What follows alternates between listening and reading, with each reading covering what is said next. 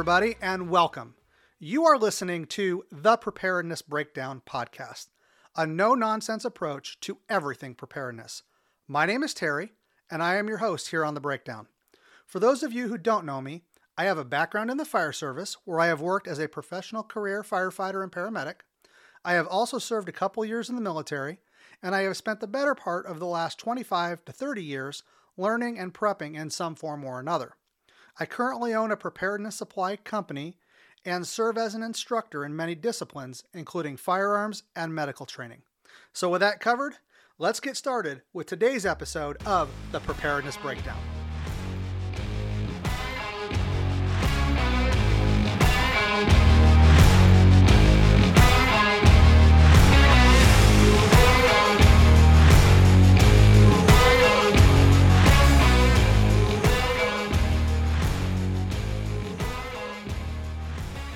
And today is Saturday, February nineteenth, twenty twenty-two. This is Episode Eight Alpha, Security. Hey everybody, today we're going to talk about security. In Episode Seven Alpha, OPSEC, Operational Security and Situational Awareness, we discussed the concept of security from an informational perspective, not allowing your information to be compromised. Today, we're going to discuss the physical aspect of security. We will talk about several concepts surrounding security, but we will not be getting into detailed security measures, as those warrant a more specific look depending on the particular aspects of security you are looking at. Security. Physical security. Security is a broad topic that encompasses a wide range of security measures. This includes the protection of you, your family, your home, your bug-out or bug-in locations, any place that you might be at the present time, your personal property and possessions. How do we go about providing for our own security and the security of the ones close to us? It is a daunting task, no doubt, when you look at all of the details that go into planning, providing, and executing your security plan.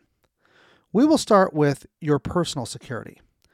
Protecting yourself from predators of all kinds, shapes, and sizes is the first step to your security. We start with this because if you can't provide for this, then none of the rest matters.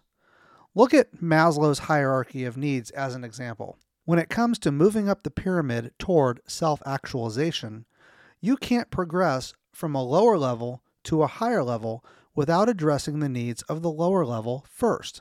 If you don't have your personal security taken care of, you are not able to think about or address any other security need that you have. When I think about personal security, I think about what it takes to keep myself secure in all situations, regardless of where I am at or what situation I am in.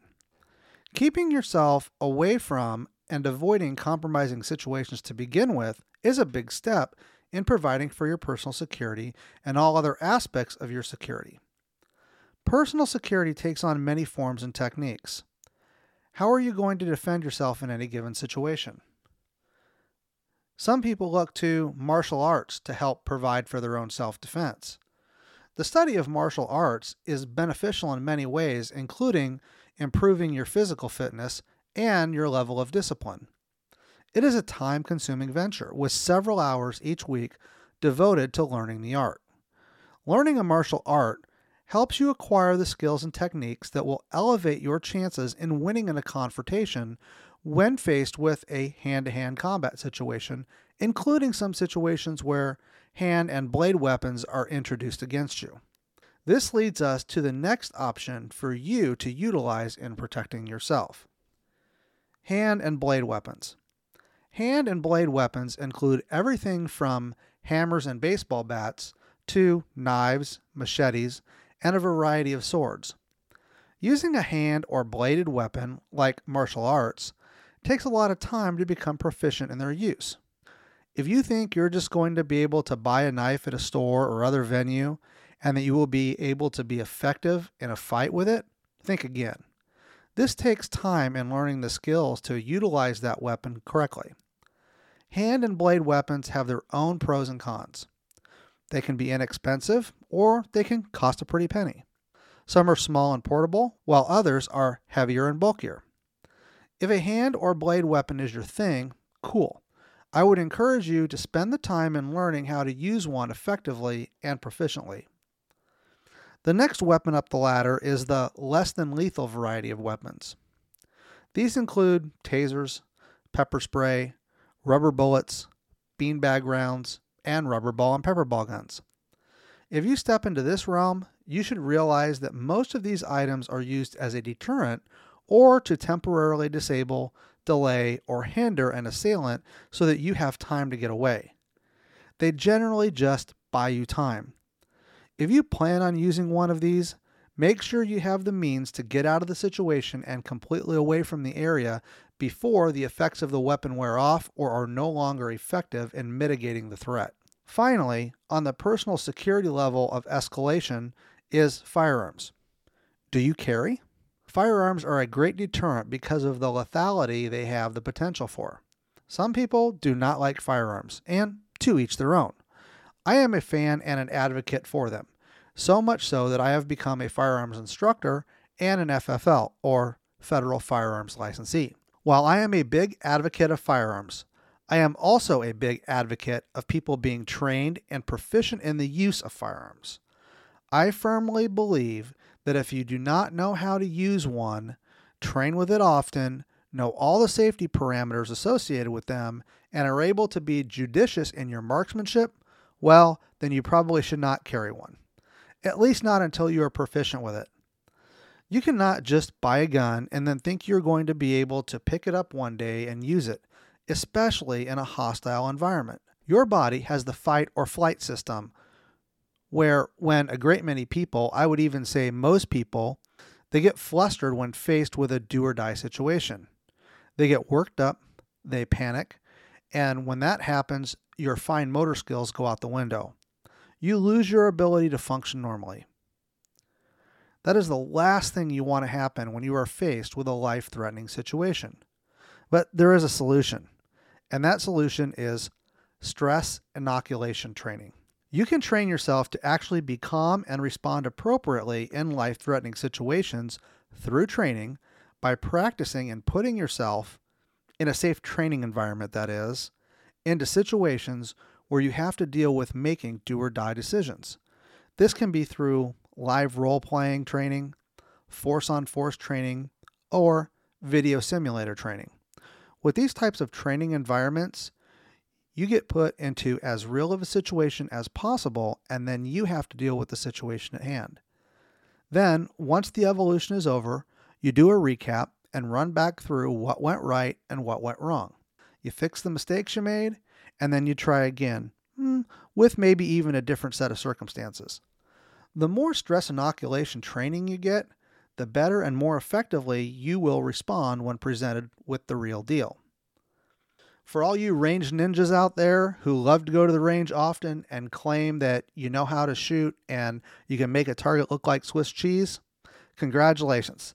That is one aspect of firearms training where you can hone your shooting skills and learn to be an effective marksman. With that said, I hate to burst your bubble, but paper targets don't shoot back. If you truly want to make yourself better at firearms, you will engage in some kind of force-on-force training and stress inoculation training.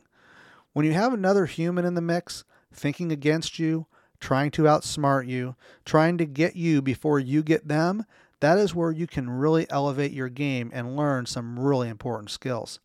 That is why boxers, wrestlers, martial artists, and the like spar often. Force-on-force training is by far the best training you can get when it comes to firearms training. Disclaimer: when training in these methods, you must always follow all of the firearm safety rules and never use live ammunition in these types of training environments. While I believe force-on-force and stress inoculation training is high on the chart and some of the most effective training you can get, you still need to have range time. There is absolutely no substitute for live fire training and sending lead down range. That is especially important for working on marksmanship and recoil control. I asked earlier if you carry or carry concealed. I am going to briefly touch on this matter to provide some perspective, especially from my point of view. I have carried in several formats, open carry, concealed carry, and off-body carry, which an example of this would be ladies carrying in their purse or men just carrying in a range bag or backpack. I have seen people who open carry and say it is their right to do so, and so they do. They are right.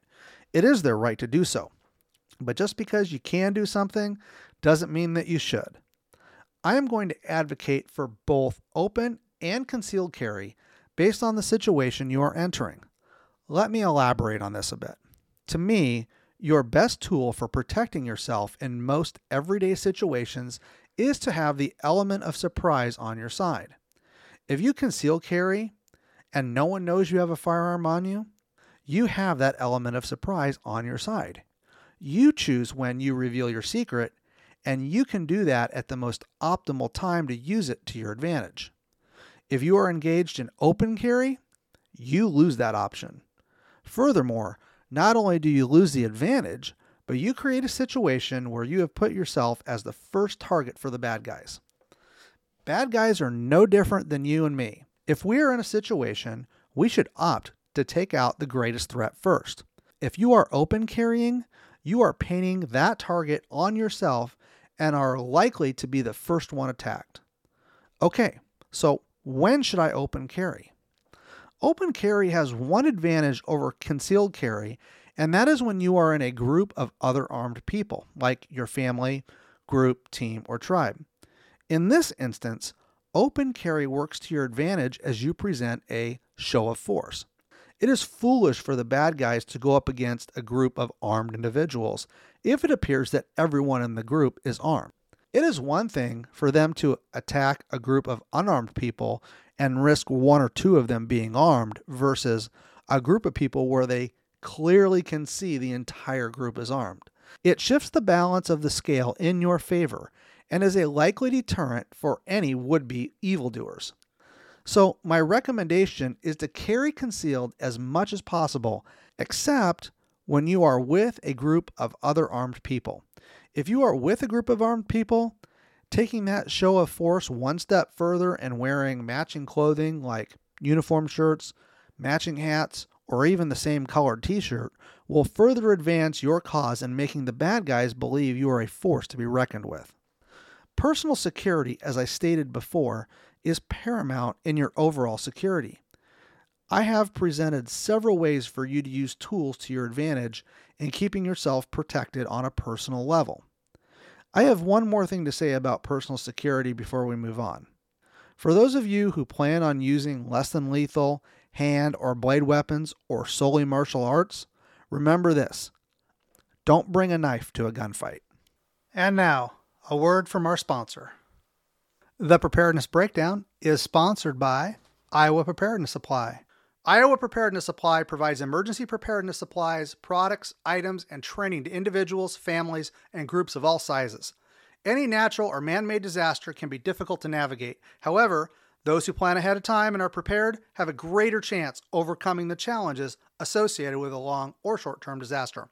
Plainly put, failing to plan is planning to fail. That is why Iowa Preparedness Supply wants to get the supplies, equipment, and training you need into your hands at a reasonable cost. We offer items like solar-powered flashlights, fire starters, emergency medical supplies, essential oils, ballistic armor, smoke grenades, less-than-lethal rubber ball and pepper ball guns, water filters, gas masks, and firearm laser training products, just to name a few. We also offer group training in the areas of communications, security, emergency medical, preparedness, group and team dynamics, and firearms training.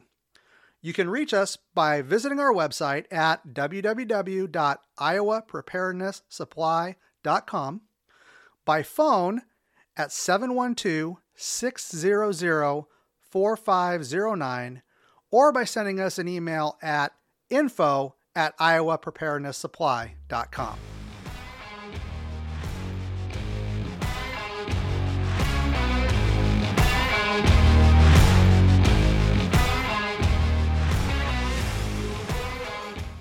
Okay, so let's get back to our discussion. Now that we have addressed your own personal security, you can take the next step up, and that is to look at the protection of your family, friends, or those immediately with you. The first thing when looking at this is to assess their particular capabilities.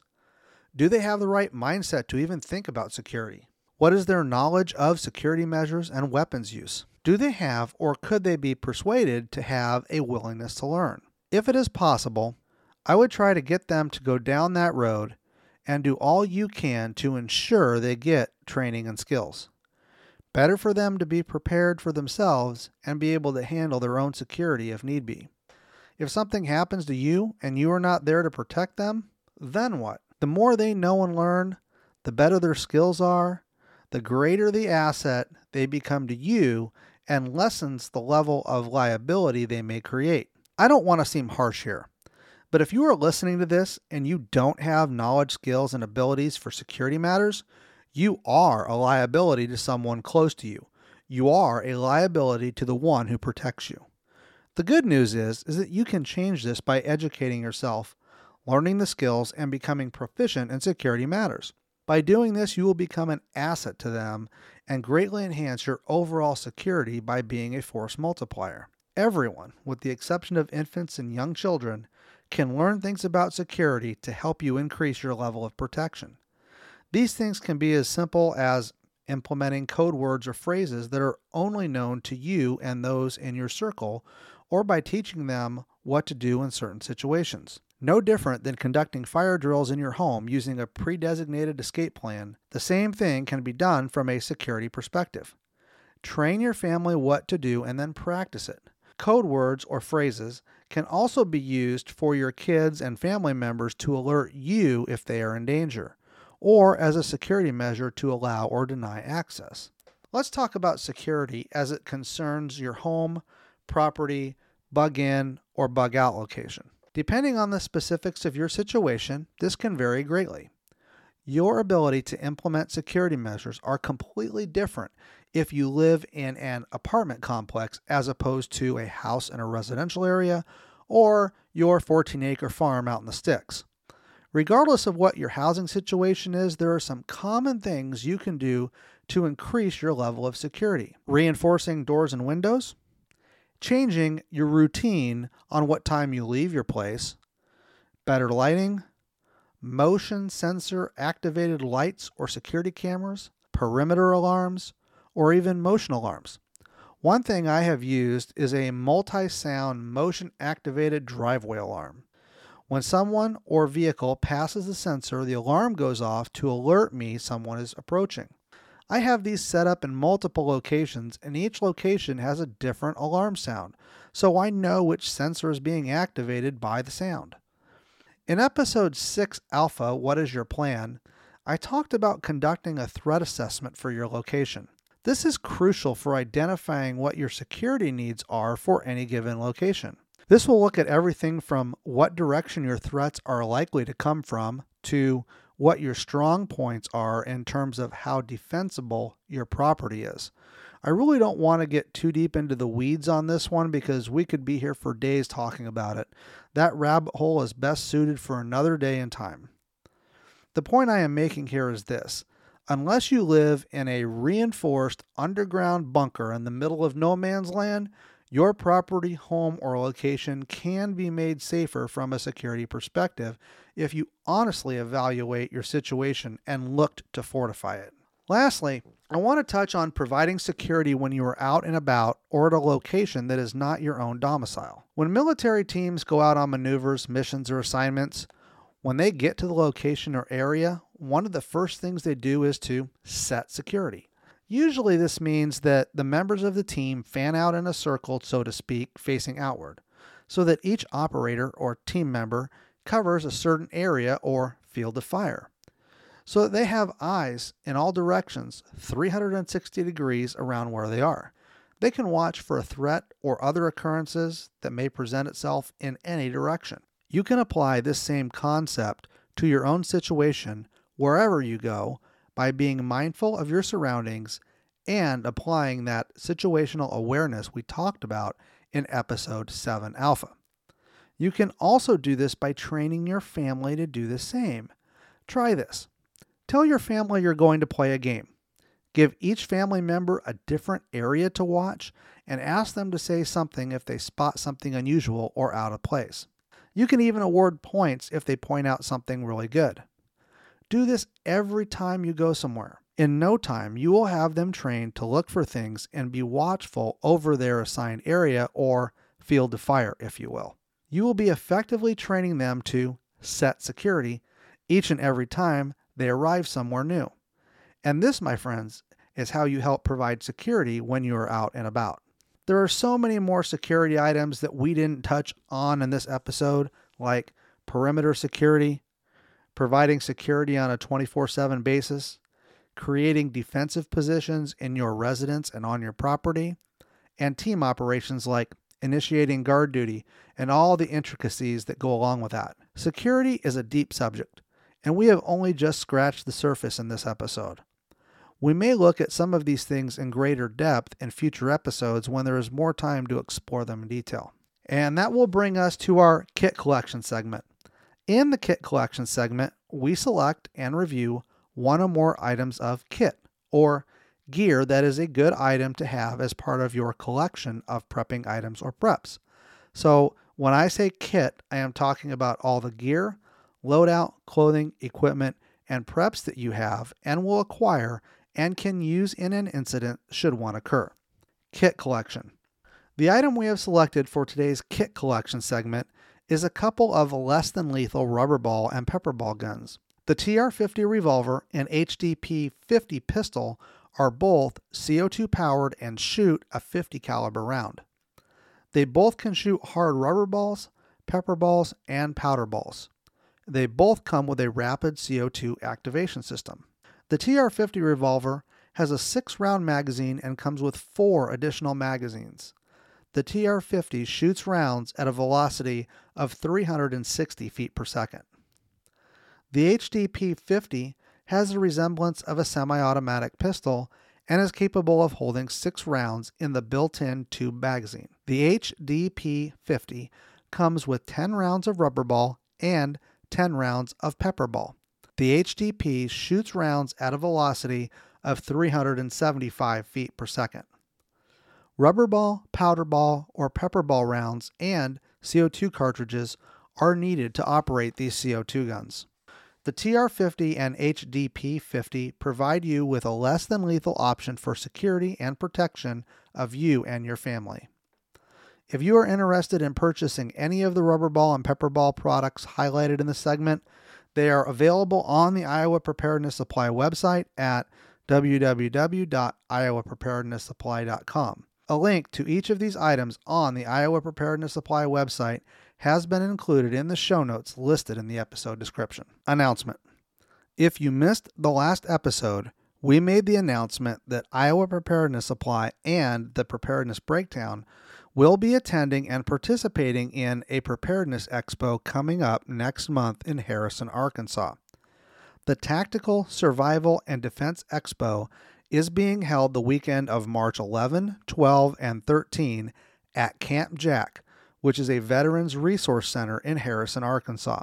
The event is being hosted by Cindy Siler and Ace Promotions L L C and has just a five dollars admission fee for the event. Kids thirteen and under are free.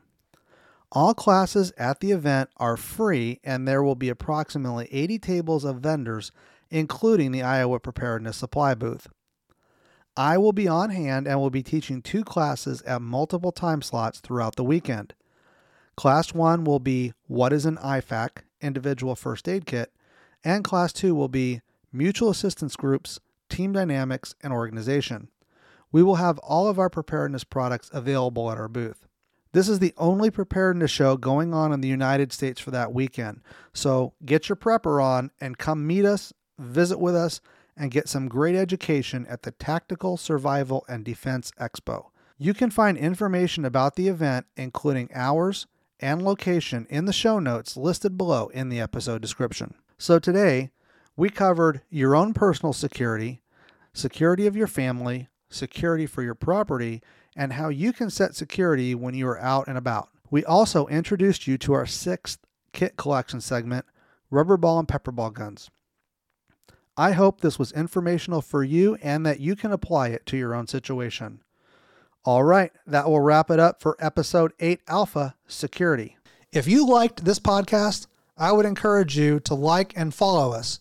You can help us keep this podcast going by making a donation on the Iowa Preparedness Supply website or by joining the P thirty-eight Club on our Patreon site.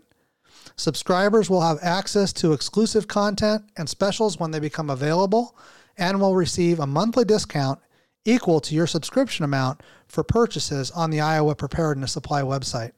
That gives you the opportunity to get back your subscription fees while still enjoying exclusive content and access. You can find us on Facebook, Bullhorn, Podbean, Spotify, iHeartRadio, Audible, Amazon Music, Google Podcast, Player F M, Listen Notes, and wherever else you listen to your favorite podcasts. You can visit our website, the preparedness breakdown dot com, and hear us via the embedded player at iowa preparedness supply dot com. Tell your friends, tell your family, and tell your neighbors about this new podcast dedicated to preparedness. You can also reach out to us by sending an email to info at the preparedness breakdown dot com. You can find links to our websites, Patreon, contact information, and other show information in the show notes listed below in the episode description. And that will do it for this episode of the Preparedness Breakdown. Until next time, stay vigilant, keep learning, and keep preparing.